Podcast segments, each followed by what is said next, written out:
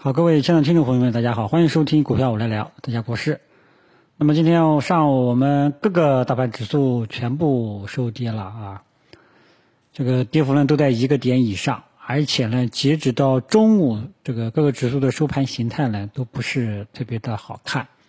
啊。那么今天呢行情呢是这样，一开始呢权重蓝筹在拖累市场，像中国平安也在砸盘，就一开始半个小时啊，所以一开始半个小时就直接把市场人气呢给打下来了，科技股呢也走低了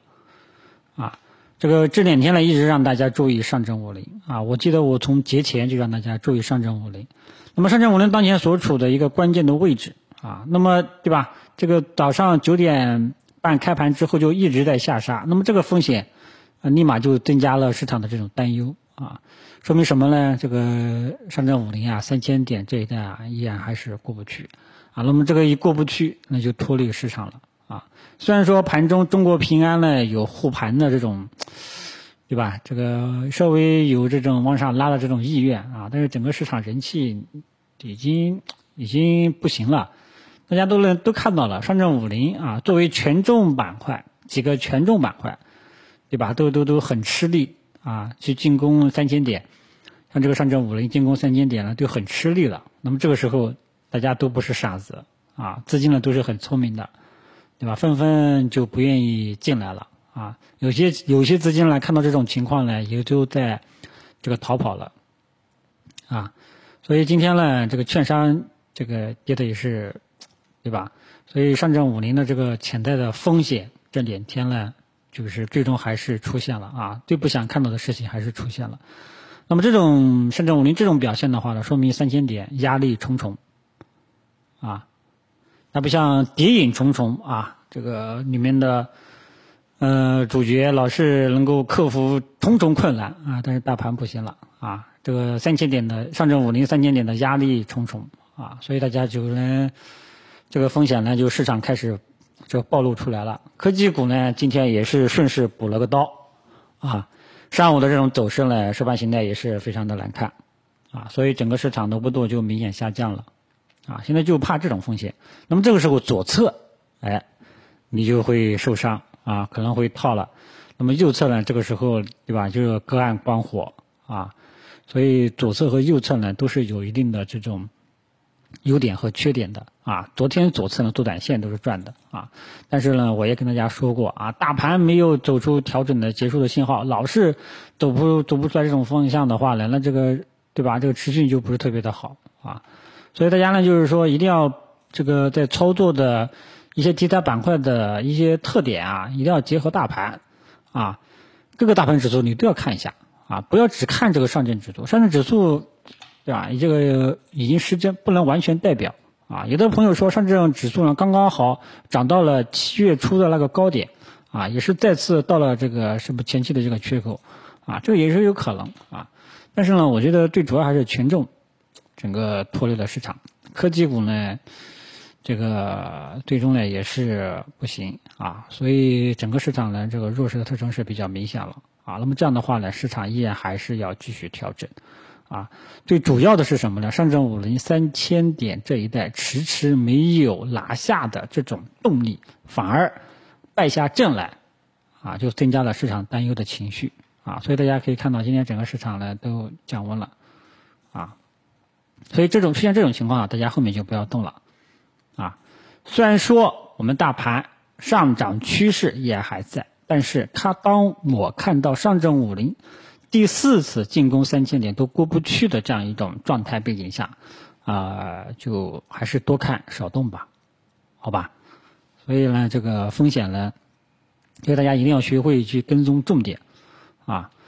所以操作策略呢就很毋庸置疑了啊，就多看少动吧啊。这个下午2点半之后会不会拉上来我也不知道，但是出现这种情况的话呢，也不太支持去低吸啊，因为大盘这种颓废的迹象已经表现出来了，即便你这个卡到最低点能够抄个底，那很有可能也是短线的机会啊，这种短线呢我觉得不做也罢，好吧。其他的就没有什么重点要说的了，因为整个市场呢都已经是明显降温了啊，大盘在降温，上证50在3000点关口表现出了明显的乏力的迹象了啊，这个风险点在逐渐的暴露出来了。科技股啊，近期的主力科技股今天也是集体纷纷全部下挫啊，对吧？那么出现对吧？这几个重要的啊题材板块指数啊都不行了，短线呢都乏力了，大家就不要乱动了，好吧？所以今天就给大家一个答案啊，市场的风险在逐渐的增加，这时候你应多看少动啊。这个当前只有一些潜在风险相对来说比较大的一些短线机会，这些机会啊不建议大家去做了，好吧？题材板块呢基本上也是全线翻绿啊，今天跌幅榜上靠前的都是科技类的股票了啊，所以大家去看到了吧？科技类股票要么就是风口来了，要么就是在涨停榜上，这个涨幅榜上，要么呢就是在跌幅榜上啊，它就是这种股票呢就是非常的活跃啊，高风险高收益，涨得也快，利润来的非常快，但是风险同样一旦这个风口不对劲了，风险也就来了，这个是比较难把握的。所以大家手中还有持有科技类的股票的话呢，我觉得这个仓位重的可以减仓啊，这个轻的呢，要不你再看看下午2点半前后能不能拉上来一点吧，到时候再看看还有没有希望啊。总之呢，整个市场这种风险呢是在逐渐的增加了啊，而且这个调整呢也尚未迟走出调整结束的信号，市场呢只有信心啊，这个磨的信心啊就没有这种，就不愿意磨了，不愿意等了啊，就这种观点啊。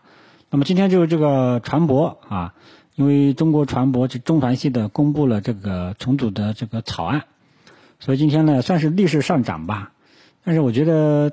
对吧，大势不好的这种背景下来，持续性呢也是存疑的，现在基本上没有什么可以做的机会了，包括这个石油板块对吧？石油板块这几天我不知道大家是怎么去做的啊，石油板块我就说过，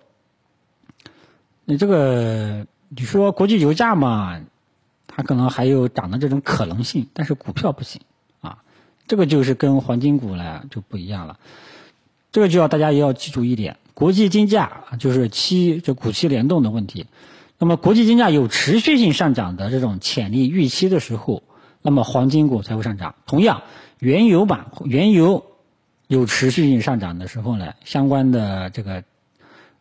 类盘的这些股票啊，石油板块的股票才有可能会持续上涨，否则往往都不行的。所以这点大家一定要搞清楚，千万不要看哎呀这个国际油价隔夜受到意外利